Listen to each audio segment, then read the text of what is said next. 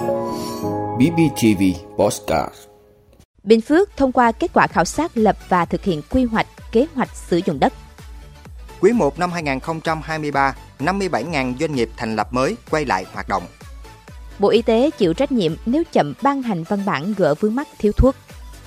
Sản xuất game Việt Nam vươn tầm thế giới nhưng đóng thuế ở nước ngoài. EU gia hạn biện pháp khẩn cấp hạn chế nhu cầu khí đốt. Đó là những thông tin sẽ có trong 5 phút tối nay ngày 30 tháng 3 của BBTV. Mời quý vị cùng theo dõi. Thưa quý vị, sáng nay, Phó Chủ tịch Hội đồng Nhân dân tỉnh Huỳnh Hữu Thiết, trưởng ban Kinh tế Ngân sách Hội đồng Nhân dân tỉnh, chủ trì cuộc họp thông qua kết quả khảo sát việc lập và thực hiện quy hoạch, kế hoạch sử dụng đất trên địa bàn tỉnh Bình Phước. Theo dự thảo báo cáo của Ban Kinh tế Ngân sách Hội đồng Nhân dân tỉnh tại cuộc họp, công tác thực hiện quy hoạch, kế hoạch sử dụng đất trên địa bàn tỉnh đã được Sở Tài nguyên và Môi trường, Ủy ban Nhân dân các huyện, thị xã chỉ đạo thực hiện. Qua đó, góp phần đảm bảo tính thống nhất trong công tác quản lý nhà nước về đất đai, thúc đẩy quá trình phát triển kinh tế, giữ vững ổn định tình hình an ninh chính trị, xã hội của tỉnh. Về kết quả chuyển mục đích sử dụng đất đến năm 2020, đã thực hiện chuyển mục đích đất nông nghiệp sang đất phi nông nghiệp với diện tích 5.471 ha, chuyển đổi cơ cấu sử dụng đất trong nội bộ đất nông nghiệp với diện tích 1.317 ha, chuyển đổi 31 ha đất phi nông nghiệp không phải đất ở sang đất ở. Tổng số công trình dự án trong kế hoạch sử dụng đất kỳ trước trên địa bàn tỉnh Bình Phước là 406 danh mục công trình dự án. Đến nay đã thực hiện 72 danh mục dự án, đang thực hiện và chuyển tiếp 59 danh mục dự án, 275 danh mục dự án chưa thực hiện. Phó Chủ tịch Hội đồng Nhân dân tỉnh Huỳnh Hữu Thiết, trưởng ban Kinh tế Ngân sách khẳng định, công tác lập và thực hiện quy hoạch, kế hoạch sử dụng đất phải đồng bộ với quy hoạch phát triển kinh tế xã hội và quy hoạch nông thôn mới nâng cao. Trưởng ban Kinh tế Ngân sách Hội đồng Nhân dân tỉnh Huỳnh Hữu Thiết yêu cầu chuyên viên của ban tiếp thu các ý kiến góp ý tại cuộc họp để chỉnh sửa dự thảo báo cáo cho hợp lý,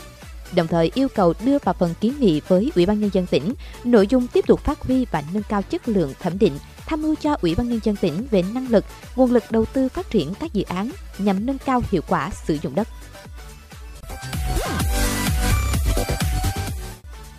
Thưa quý vị, theo Tổng cục Thống kê, trong tháng 3, cả nước có 14.200 doanh nghiệp thành lập mới, tăng 60,9% so với tháng trước và giảm 0,6% so với cùng kỳ năm trước.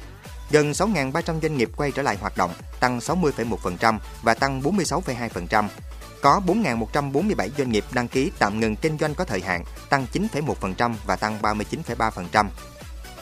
Có 3.452 doanh nghiệp ngừng hoạt động cho làm thủ tục giải thể, tăng 31% và tăng 39,5%. Ngoài ra, có 1.412 doanh nghiệp hoàn tất thủ tục giải thể, tăng 21% và tăng 31,1%. Tính chung trong quý 1 năm 2023, cả nước có 57.000 doanh nghiệp đăng ký thành lập mới và quay trở lại hoạt động, giảm 5,4% so với cùng kỳ năm trước. Bình quân một tháng có gần 19.000 doanh nghiệp thành lập mới và quay trở lại hoạt động. Số doanh nghiệp rút lui khỏi thị trường là 60.200 doanh nghiệp, tăng 17,4% so với cùng kỳ năm trước. Bình quân một tháng có gần 20.100 doanh nghiệp rút lui khỏi thị trường.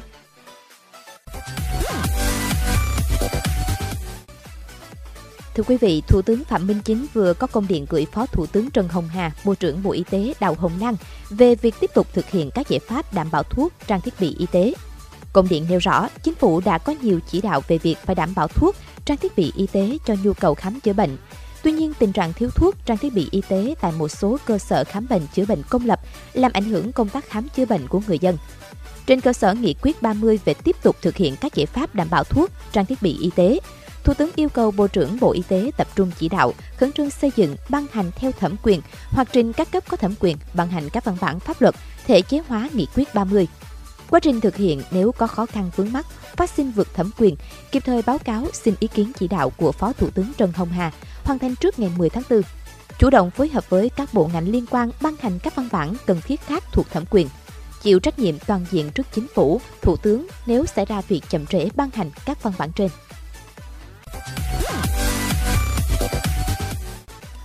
Thưa quý vị, đứng thứ ba trong top 10 nhà sản xuất ứng dụng game của châu Á. Trong 25 game được tải về trên các kho ứng dụng, có một game do Việt Nam sản xuất. Đứng thứ 7 trên thế giới và thứ hai trong khu vực Đông Nam Á về số lượng game được tải về trong các kho ứng dụng. Đó là những con số nói lên quy mô của ngành sản xuất game Việt thời gian qua. Nhưng đó chỉ là những con số ước tính, bởi hiện nay với gần 200 studio sản xuất game của người Việt, số lượng studio có trụ sở trong nước chỉ đếm trên đầu ngón tay, còn lại được đặt tại nhiều nơi trên thế giới, chủ yếu là Singapore. Có nhiều nguyên nhân để các studio game Việt đặt trụ sở tại Singapore. Song nguyên nhân quan trọng nhất mà các studio game Việt đang đặt trụ sở tại đây chia sẻ đó chính là những chính sách rõ ràng về thuế.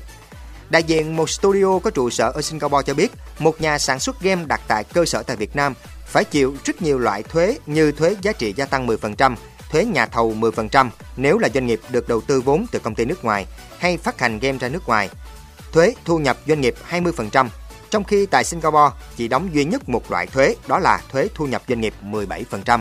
Công ty mới thành lập trong 3 năm đầu sẽ được miễn 75% mức thuế áp dụng lên thu nhập chịu thuế 100.000 đô la Singapore đầu tiên và tiếp tục được miễn 50% mức thuế áp dụng lên thu nhập chịu thuế 100.000 đô la Singapore tiếp theo. Tại Việt Nam, doanh nghiệp phải chịu rất nhiều loại thuế, trong khi ở Singapore là có những quy định thuận lợi như vậy, nên việc các studio chọn đặt trụ sở ở nước này là điều hiển nhiên.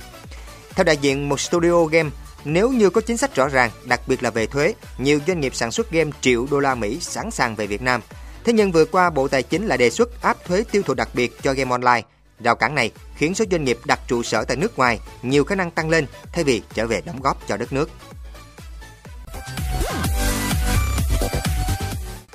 Thưa quý vị, các quốc gia thành viên Liên minh châu Âu EU vừa nhất trí gia hạn một năm đối với biện pháp khẩn cấp hạn chế nhu cầu khí đốt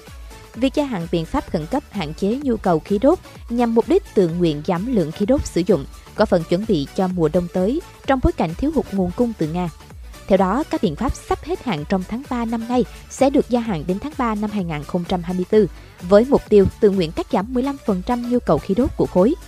Cùng ngày, các nước thành viên EU đã thông qua lần cuối luật quy định ngừng bán ô tô mới phát thải khí CO2 vào năm 2035 sau khi đồng ý để Đức được miễn trừ áp dụng quy định đối với xe ô tô chạy bằng nhiên liệu điện tử tổng hợp. Luật mới của EU quy định tất cả các xe mới bán ra thị trường phải có mức xả thải CO2 giảm 55% vào năm 2030 và bằng 0% vào năm 2035. Các mục tiêu này được đề ra nhằm nhanh chóng hiện thực hóa mục tiêu khử carbon của xe ô tô mới tại châu Âu. EU cam kết sẽ xây dựng một lộ trình mới để tiếp tục thúc đẩy bán ô tô chạy nhiên liệu điện tử tổng hợp sau năm 2035, theo thống nhất giữa EU và Đức. Nhiên liệu điện tử hiện là trở thành tâm điểm của cuộc tranh cãi về kế hoạch chấm dứt ô tô mới sử dụng động cơ đốt trong ở EU Đức và một số nước thành viên vốn phản đối việc phê chuẩn kế hoạch này, muốn đảm bảo rằng ngay cả sau năm 2035, những chiếc ô tô mới sử dụng động cơ đốt trong vẫn có thể được đăng ký nếu sử dụng nhiên liệu nhân tạo được sản xuất bằng điện xanh, được gọi là nhiên liệu điện tử. Cho đến nay, nhiên liệu này được làm từ nguyên liệu thô phi hóa thạch với quy mô rất nhỏ trên toàn thế giới, được coi là giải pháp trung tính với CO2 thay cho xăng, dầu diesel và dầu hỏa, có thể được sử dụng làm nguyên liệu vận hành ô tô, tàu thủy và máy bay.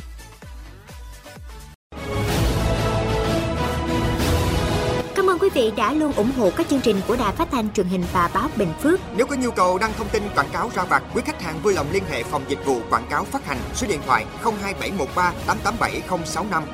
BBTV, vì bạn, mỗi ngày.